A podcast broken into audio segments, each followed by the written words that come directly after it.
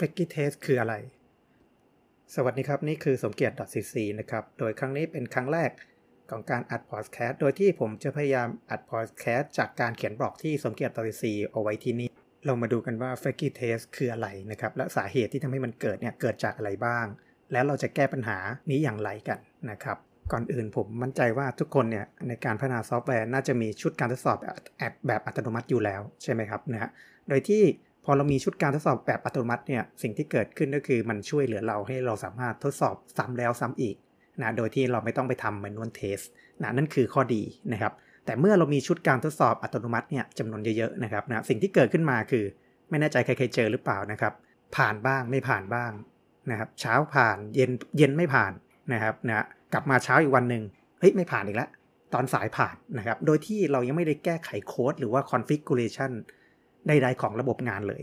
นะครับ ถ้าใครเป็นอย่างนี้อันนี้เขาเรียกว่า flaky test นะครับนะโดยที่ flaky test เนี่ยมันทำให้เกิดอะไรขึ้นบ้างนะอย่างแรกเลยก็คือ มันทำให้ความเชื่อมั่นในชุดการทดสอบแบบอัตโนมัติเนี่ยลดน้อยลงนะครับนะพอน้อยลงปุ๊บนะครับหนักกว่านั้นบางทีช้านะครับหนักกว่านั้นนะครับแก้ไขยังไงกันดีนะส่วนใหญ่ที่เจอก็คืออาจจะ ignore test case นั้นไป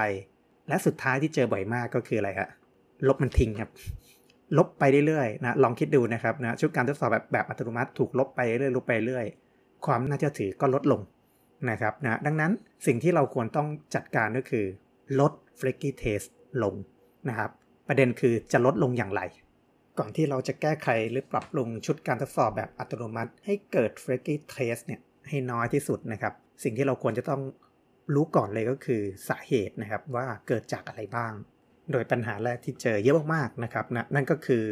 การแบ่งกลุ่มชุดการทดสอบแบบอัตโนมัติที่ไม่เหมาะสมนะครับ หรือบางทีไม่ถูกต้องเลย โดยผมอ้างอิงจากเทสพีระมิดนะครับ สิ่งที่เจอบ่อยมากๆเลยนะครับ ก็คือเราจะเจอ end to end test เยอะมากๆ end to end test มีข้อดีก็คือทำให้เรามั่นใจในชุดการทดสอบ แต่ข้อเสียมันก็คือใช้เวลาในการรันหรือว่าทดสอบเนี่ยนานมากๆนะครับ หนักกว่านั้นในการที่จะเตรียมในการทดสอบ end to end แต่ละครั้งเนี่ย จะมี dependency หรือว่าระบบงานที่เกี่ยวข้องเยอะมาก เช่นฝั่ง front end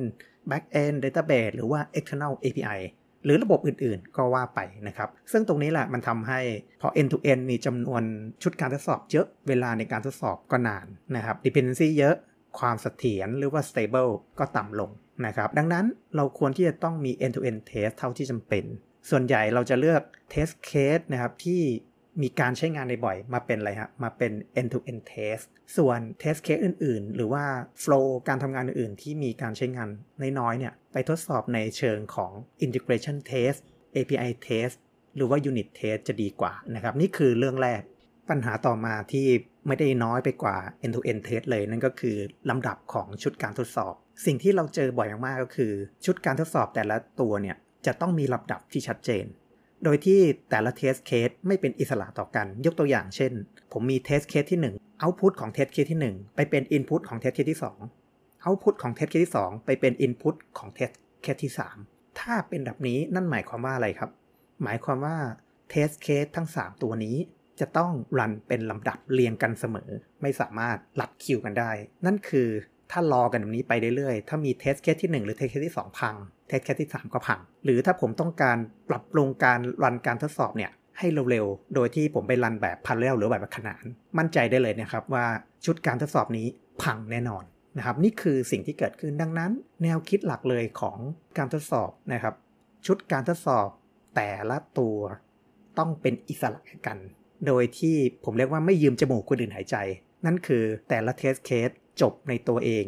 นะครับมันจะทำให้อะไรฮะทำให้ชุดการทดสอบ มีคุณภาพที่ดีและลด flaky test ไปได้เยอะ อีกปัญหาหนึ่งนะครับที่เจอเยอะมากๆ และมักไม่ให้ความสนใจนะครับ นั่นก็คือปัญหาเรื่อง infrastructure เคยได้ยินคำนี้ไหมครับ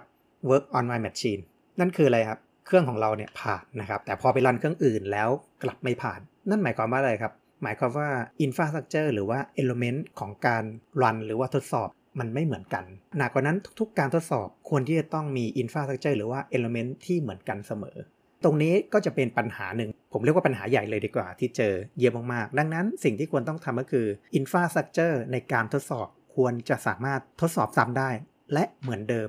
ทุกๆ ครั้งที่ทำการทดสอบนะครับ ซึ่งถ้าเราสามารถทำได้เนี่ยก็จะลดปัญหาได้เยอะมาก โดยที่ณปัจจุบันเราสามารถนำเอาเทคโนโลยีด้านคอนเทนเนอร์นะครับ เช่น Docker Kubernetes ต่างๆ ช่วยจัดการได้ ดังนั้นในการทดสอบแบบอัตโนมัติ เราจำเป็นที่จะต้องมีทีม Infrastructure เข้ามาช่วยสนับสนุนหรือว่าช่วย Support แล้วจะช่วยลดเรื่องของ Flaky Test ลงไปได้เยอะพอสมควร และปัญหาสุดท้ายนะครับที่เจอนั่นก็คือการเลือก test framework หรือว่า test library ให้เหมาะสมกับระบบงานที่เรากำลังจะทำการทดสอบ เนื่องจากเครื่องมือตัว test framework แต่ละตัวเนี่ย เกิดมาเพื่อทดสอบในแต่ละอย่าง ดังนั้นสิ่งที่เราต้องคำนึงเลยก็คือการเลือกที่เหมาะสมนะยกตัวอย่างเช่นถ้าเรากำลังจะทดสอบระบบในระดับ API แต่เราไปเอา test framework ที่ทดสอบระดับเบราว์เซอร์เปิดเบราว์เซอร์มาใช้ถามว่าทดสอบได้ไหมตอบว่าได้แต่มันไม่เหมาะสมนะครับ บางทีทำให้เวลาในการทดสอบนานขึ้นไปอีก หรือว่าการเลือก test framework มาใช้เนี่ยหนึ่งในนั้นอาจจะต้องดูความสามารถมันด้วยว่า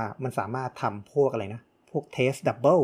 นะเช่นการทำ mock setup API server ต่างๆทำได้หรือเปล่า หรือว่าบางคนบอกว่าเฮ้ยมันมีเครื่องมือในการ debug